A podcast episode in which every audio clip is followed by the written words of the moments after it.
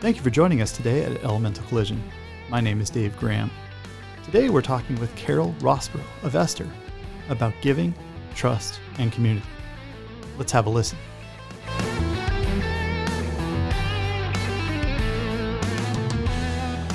All right, Carol, it is a wonderful opportunity to get to talk to you this morning. I know I've, again, we were just just talking in the pre-brief about how I had met Ailish, who was your co-founder of Esther, but now I get to meet the other co-founder of Esther. So, um, yeah, yeah, it's, it's, incredible. And again, I think I'm doing the tour of Northern Ireland at this point. You know, all the great um, mindshare social enterprise capabilities. I mean, it's, it's mind-boggling and it's amazing, and I, I want to talk about it, and I want to talk to you about all of that as well. So, Esther. Yeah. I mean, that's kind of a biblical name. It know? is. It is a bit. um, where? I, yeah. Let's start there. Where on earth did we get the name Esther? Um. Well, essentially, what what we do, if I if I kind of go for the backbone and the DNA, and then we can kind of talk about the name. Um. So what we do is we connect people who want to help with people who are in financial crisis and we you know essentially we do peer-to-peer giving. So if you imagine what the charity space looks like today if there is somebody in financial crisis in your community um, usually you're not personally connected to that person. Um, they are normally connected to a charity. So it could be a food bank or a women's shelter or um, even schools are starting you know foundations and non you know non-profit wings to kind of accommodate families that are in need. So you have these kind of institutions that are the trust hubs and they're connected to the people in need. And then what you do as a donor is you trust them to get your donation to that person in need. So you're putting a lot of faith in these organizations and some of them are great and we work with some really fantastic organizations and some of them just just aren't they're just not they're not great. And I think we've seen over the years these scandals and um, news headlines about donations being abused and used for all sorts of things and what we're seeing in this next generation of really hardcore social impact driven millennials is this you know this need for transparency and this need for trust.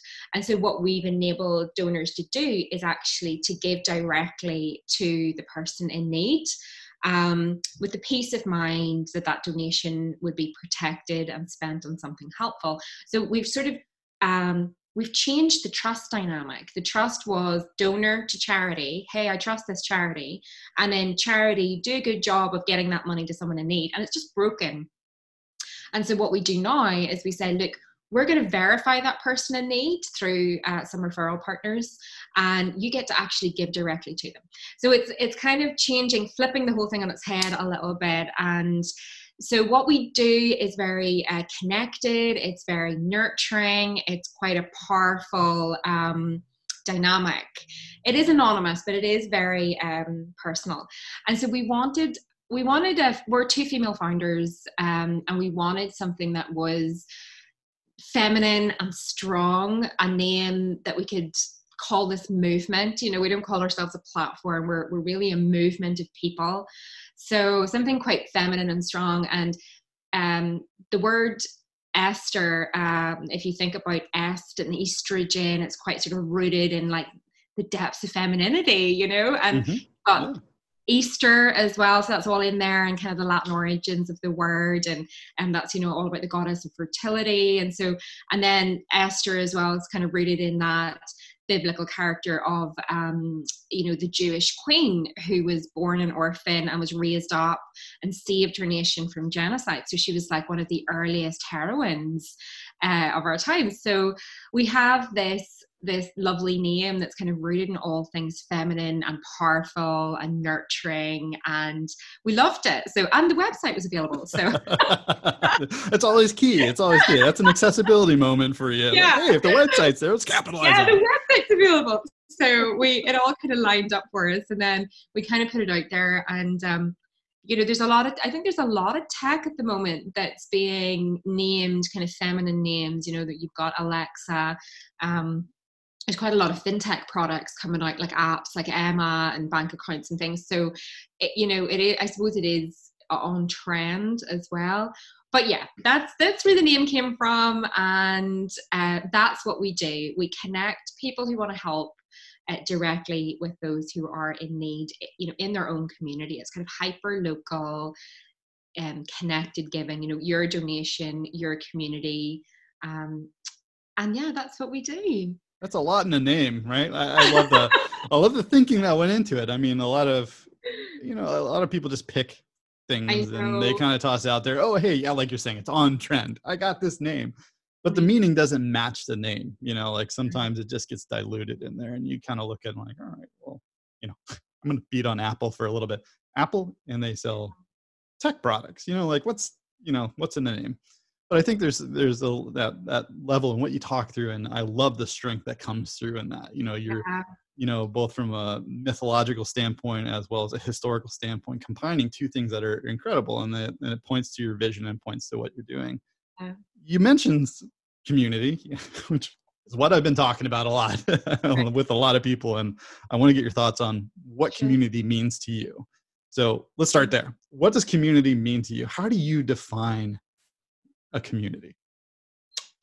Well, I think it's changing. So, I mean, I think pre-COVID, community would have um, would have been much more localized, and um, you know, people of a same mindset trying to create some kind of change or fulfill a need.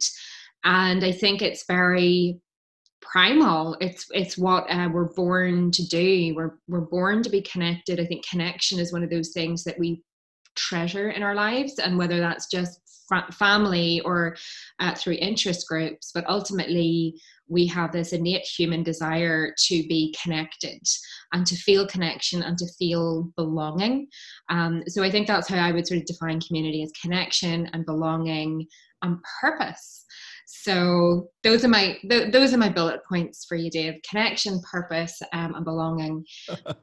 but we like we like some bullet points.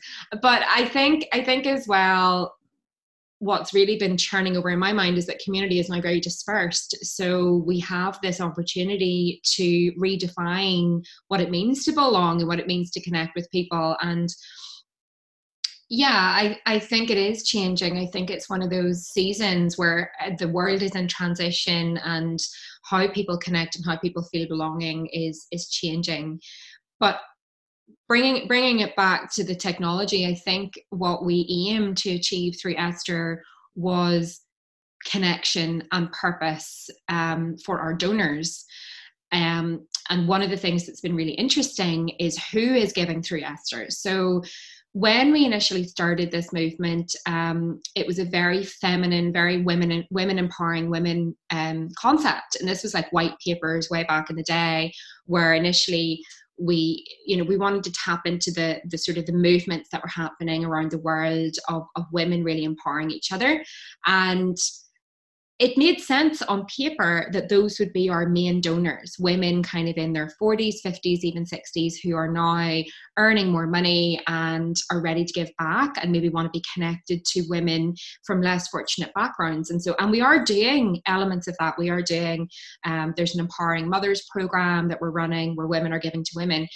But surprisingly to us, 60% of our donors were actually men in their um, sort of between 28 and 45. So we found that really interesting. And these were guys that didn't typically give to charity other than sponsoring someone's marathon run or, you know, giving a fiver over for like a coffee morning or something. So they weren't um, investing on a monthly basis or had any particular um, charitable uh, affiliation. And so this was news to us, and we sort of did some research on it. We were chatting to these guys, and we were like, you know, what is it about this movement that has kind of caught you? And a lot of them are from a development background, or coders, or working in mm. tech, or founders, or, and what they're saying is, you know, I work at a desk nine to five, or in, in the founder world, you know, twelve to twelve, sure, and um, um, they aren't connected in such a massive way to their communities. And they're not doctors or physios that are like encountering people on a daily basis that they get a chance to help. And so they had this like uh, void of purpose in their daily life. So you know they were creating great products they had great work lives they had lovely families and they went on holidays and they had their lives but they weren't in their you know they weren't leaving a legacy and they really had no channels that were open to them to leave a legacy and they found that esther because it was so direct and so transparent and facilitated this kind of relationship now it's, it's anonymous as a donor, you get a profile, you know who the person is, and you get an idea on a monthly basis of how they're getting on. So you get a little report through, and you know, Joanne and her children are um, doing really well this month, and they've been able to hold a birthday party, and your money went towards groceries and some presents. And so you get this nice kind of um, feeling of connection and journey with someone in need. And this really appealed to the guys. And so it just was really surprising to me. But that's something that has been lovely is that everyone desires community, everyone desires connection, and to be able to um, help those less fortunate. Um, and what we've managed to do is create a product that is appealing to people who didn't have that channel before or didn't feel connected to that channel before. And so we do find that product developers and UX designers and people working in software and the tech world uh, are just great people full of compassion and have big hearts for community and maybe haven't found that channel to give back you know, we do loads of meetups and we do pizza and beer and we like, you know, collaborate and stuff like that. But there's not a massive element of that that's outwardly focused. So that's what we're tapping into is, you know, young tech movements and people who want to be connected to the community in a new way, utilizing technology and, and forming connection and community. It's not an advert on TV anymore or a web page or anything. It's really that it, it's interesting you, you you talked about purpose it's finding your purpose finding your niche and making it accessible to those who yeah you're doing the 12 to 12 or yeah. you know 24 7 365 is you know which, which we all do in, in our own way right yeah. um i find that fascinating you know and you've made it accessible you made it easy but you know you also made that human connection through the digital medium as well like yeah. you were saying you know you can talk to jane and her family or you can see your effects on Jane and her family. And that takes a lot of trust uh, for you as the middle person, yeah. you know, middle entity, if you will. You know, going back to what you said at the beginning, you're you're removing a component of that trust chain, right? That middleman, that middle charity, that middle agency, if you will, and you're yeah. allowing that to go from source to destination. You know, giver to receiver, and then providing that like as a social accommodation for that as well i think which is which is important. We as as you said and studies have shown it and we know it to be implicitly true. We are social creatures. We need yeah. we thrive on connection regardless of whether or not that connection is middle of the night with just fluorescent lights on and a screen glowing but being able to see the efficacy of that. Yeah. So changing over to trust a little bit because that is foundational what you're doing. You're you're engaging social trust right?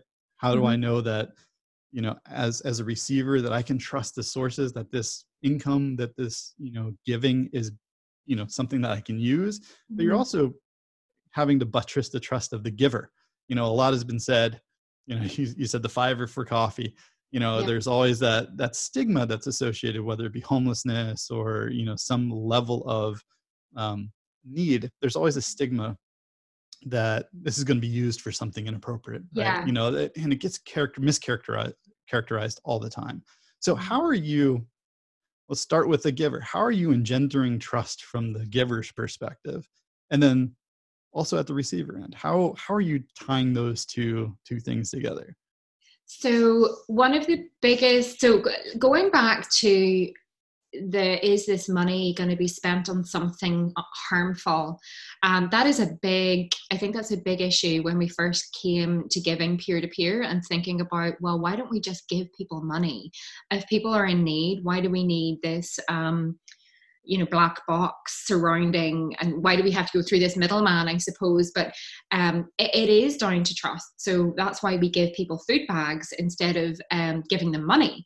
But what we're we're realizing now with technology and how far we've come in terms of fintech products is that we can actually give people a prepaid card and put money on that card instead of giving them a food bag. And then what we're able to do is um, limit high risk spend categories on that card. So we're working with um, some great fintech players who are able to switch off merchant codes like off licenses, gambling. We even switch off cash withdrawal because we can't trace it. And so what we're able to do is safeguard those donations for groceries, utility bills, transport, um, school shoes, uniforms, um, trips to the cinema, taking the kids out for a treat, or getting birthday parties organized, and um, even saving up for a holiday. And you know, the, the, the guys on our program were able to save, and that's a big thing as well. So there's loads of options as a recipient. You know, if you're receiving Esther donations on your on your Esther card, um, there are some restrictions there, and but there's huge amounts of choice. So instead of somebody handing you a food bag, you get the dignity of going to Tesco's or Asda or um, you know the store and getting your own groceries and that feels really empowering as a mother or someone who is um, homeless and, and, has always been handed charitable clothes um, it feels very empowering but also from a donor perspective it feels very safe so as a donor, you're able to give, and you know, okay, I'm giving. You know, one of our um, recipients on the platform, uh, John. John isn't his real name, but on the platform, his name is John. He's 43. He's homeless, and he's been receiving 200 pounds a month now for i think about six months just to help him along with his basic needs his hostel accommodation if he needs it and um, giving him some hope and dignity and kind of helping him move from that mind frame of uh, my life is hopeless i'm never going to get out of this to you know I, there's people that believe in me. So um, you know one of the one of the stories there that that i loved was that the first month that he got his esther card and um, he went into Primark and bought himself new clothes. So he was able to choose his own jeans and buy a new pair of brown shoes. And he chose a belt and a shirt and a jacket. And then he went to Starbucks and sat down and ordered himself a cappuccino. And he awesome. told, I know it's the best. And mm. he told his, because uh, we work we work with great charities and our charity workers kind of keep tabs and do relationship work. And um, you know i know i talk about skipping out the middleman but but they're still involved in that verification yeah. and that and that referral process. But our charity workers were just bowled over at how his self-esteem um, improved and he was just overjoyed. He said that he sat in a coffee shop for the first time in like six years and was wearing clean clothes that he chose and he sat down and enjoyed his cappuccino. And he said like quote unquote, he said, I felt like part of society for the first time in years. And it just giving people things doesn't have that impact than giving them choice, empowerment, and dignity. And I think we have to give away just a little bit of trust to these guys. Um, there's we mitigate the risk that it would trigger addiction or that it would could be abused or could be taken from them or stolen from them and used for whatever. So, you know, we, we put some safeguards on that card, but ultimately we give away a little bit of trust as well. And we say, look, we're not going to babysit you and, and hand you a food bag every week and, um, you know, you know, kind of ma- micromanage your recovery. We're going to give you a little bit of trust. We're going to say to you, we believe in you. Um, we think you you can do this we think there's a better future and it's not us as an organization saying that we believe in you it's 15 people that have never met you that are donating their hard-earned money mm. and putting it in your pocket and and that was something that really blew us away as well because when we started talking to john and other people on the recipient side what they the thing that came through from them is okay yeah i feel amazing having this choice but I can't believe that people believe in me and are cheerleading me on and are supporting me. So, from kind of a psychology point of view, they just had this massive boost in morale that it's not an organization giving to me. It's not a government grant. It's not a homeless shelter giving me old jumpers and clothes that were handed down these are real people in my city supporting me and wishing me well. And for the recipient that just did incredible things. So i think we didn't expect that. And i think we had to get this thing up and moving to really watch um, how it was going to impact people's mental health their social inclusion um, kind of the soft things around poverty like isolation um, feeling of belonging feeling of connection. Uh, they felt part of a community. Um, that wasn't just the homeless community or wasn't just um, you know, mums groups with people from difficult backgrounds. They, they felt part of something bigger, and that was deeply uh, exciting for me to watch. So on the giver's side, we have this feeling of purpose and connection and journey, and this channel for philanthropy that felt better than just giving into a black box. And then from the recipient side, we're seeing poverty markers move in a massive way. Um, and not just food security and you know addictions going down but just mental health and inclusion and connection. And so that it's just been this wonderful thing to watch um, on on both sides of the spectrum. And i think as you know i don't know if you've watched like uh, on netflix at the minute there's a thing there's a social dilemma where they're talking about um this is documentary on social media and they're talking about just the dangers of facebook and the dangers of social media and just how technology is like ruining the world. And you know there's definitely a part of that where we need to be careful but then you look at how technology can bring people together.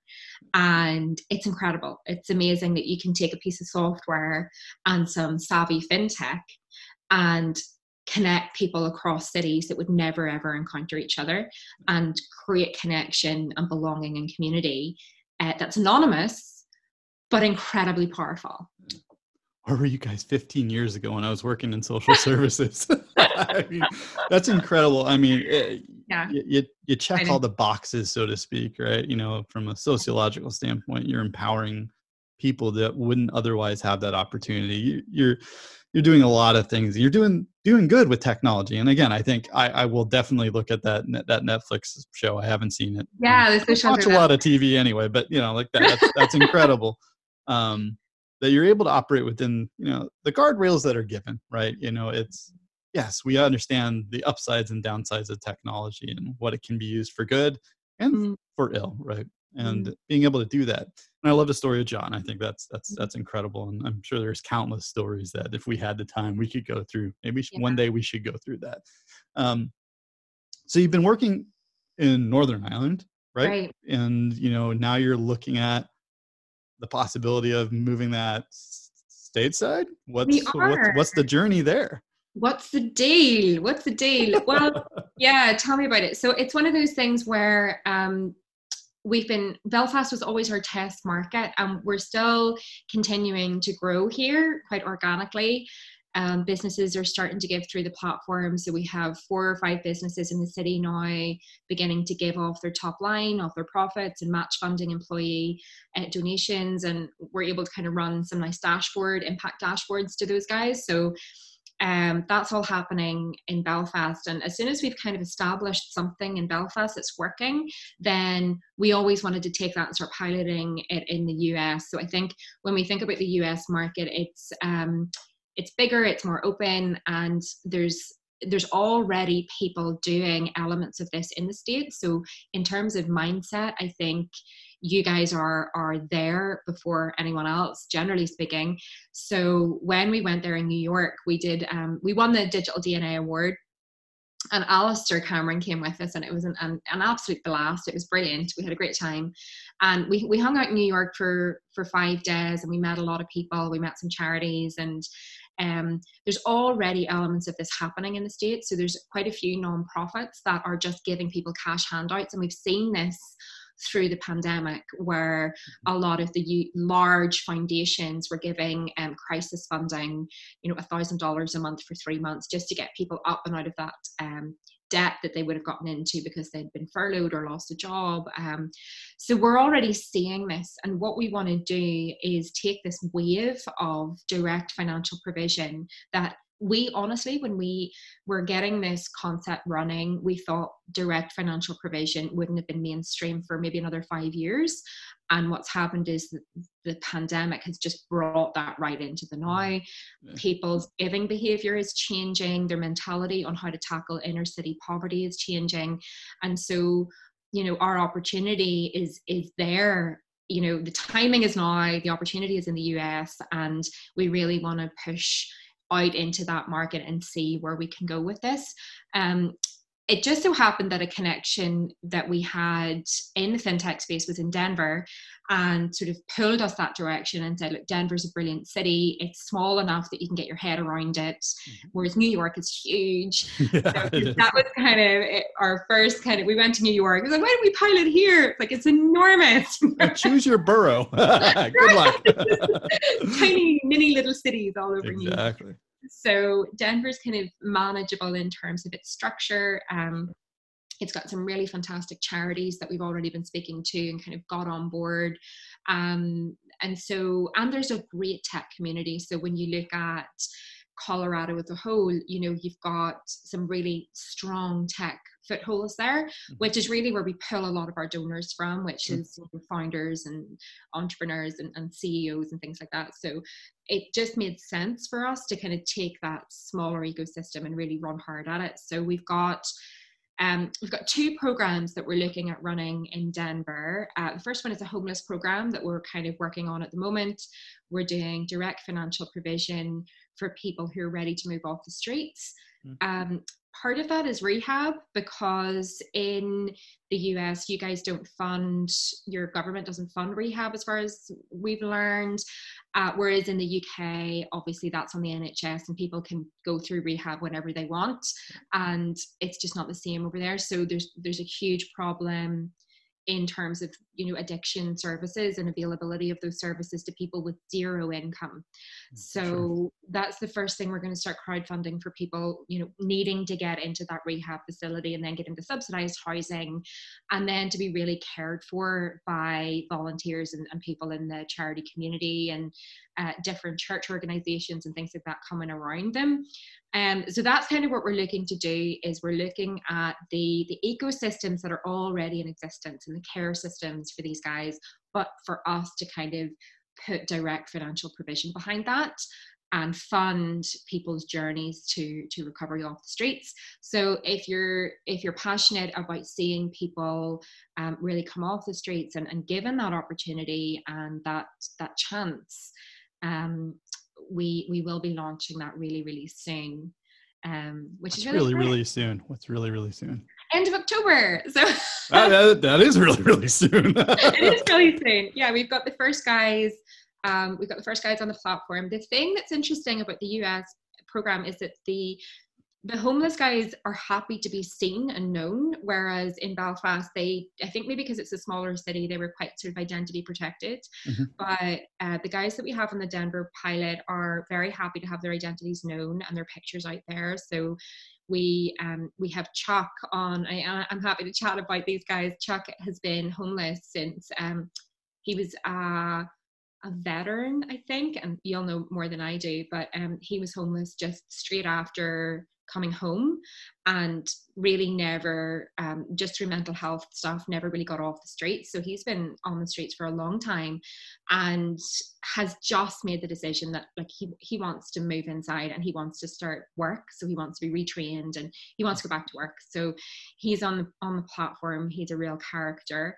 Um steve is is on the platform. He's homeless as well and he wants he well first of all medically he needs a an electric wheelchair so he's mm-hmm. on crutches at the minute and he's um, really his mobility is very bad. So that's our first protocol is to get him kind of up and running medically and make sure he gets a wheelchair and get him sorted. And then he'll need just basic income for his utility bills and uh, we need to get him inside as well. So we're working on organizations that can help us with housing. Um, and then there's jeff and jeff is someone who just he has been on the streets for a long time but he's um, Jeff is is got severe diabetes and he just needs end of life care. So he's probably only going to live for another year and a half, and we just don't want him to have to be on the streets for that period of time where he's been diagnosed with sort of a chronic illness and he's still sleeping under under a bridge and you know it's just those stories where hmm. um I think putting a, a, story behind someone and then having someone verify that person, you know, and stand beside them to say like this guy really is a needy he's genuine and we want to care for him um, so they, those are the type of people we're really focusing on in denver are people in very chronic systemic poverty who just are in desperation and that's where we're i mean it's brave as a young organization to kind of wade into that but we're leaning heavily on some some great systems and some great charities who who know and understand this space so um, in humility and with a, an attitude of learning, we are kind of stepping in and seeing where we can help. Uh, that's amazing. Um, like I said early on, well, before we even started recording, you know, I have a lot of friends that live in Colorado, live in Denver area, and love to get them connected with you and see how they could help as well. I think it's, in, you know, as we build our virtual communities as well, I think there's amazing opportunity for that, and supporting something that's humanitarian. You know, like it's it doesn't take much. It doesn't take hardly anything at all, and you've you've made it easy to move from source to destination, from giver to receiver, and you've put a lot of trust in that center yeah. aspect of things. You know, I I haven't met you in person, but I can trust you for sure. I, I got to meet Ailish. I got to meet Ailish. I mean, you're, you're all good, right? Oh, thanks. But, you know, in this digital identity kind of space and, and everything that's going on there, I mean, trust is so foundational, but it, it sounds like, and I believe it to be true. I mean, we wouldn't be talking if I didn't believe in the mission of it uh, as well. You know, it sounds like you're you're getting everything organized. And yes, the the US is a wild west when it comes it to the capabilities that can be delivered and and and the people here you know wildly divergent wildly you know yeah. um, wildly unsupported sadly enough in a lot of these different areas and yeah. i think again given that kind of remote work shift you know if i if i may and the shift yeah. to going from a centralized office to remote offices where people are now spending more and more time in their local geographic community yeah. and having to build new relationships. Oh my goodness, so true. Yeah, and I think you know what you're doing is is incredible, and we got to get you out to Boston. We got to get you working out here too. it's a it's a little big city, you know. yeah, yeah, it would maybe a little bit more sprawl. yeah. but, but that's a really good point, actually, that people are now scattered back into their hometowns. And that's a really powerful place for professionals that are connected to large corporations to be and to be influencers and champions in that in that world that they now live in.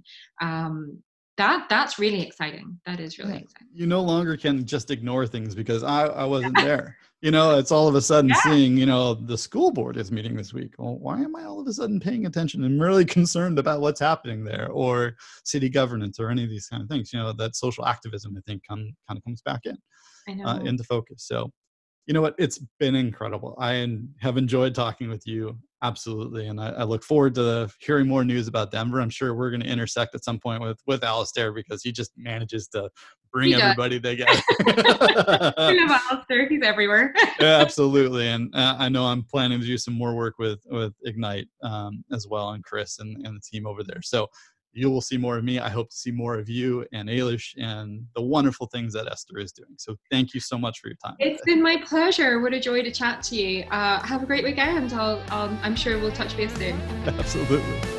Thank you.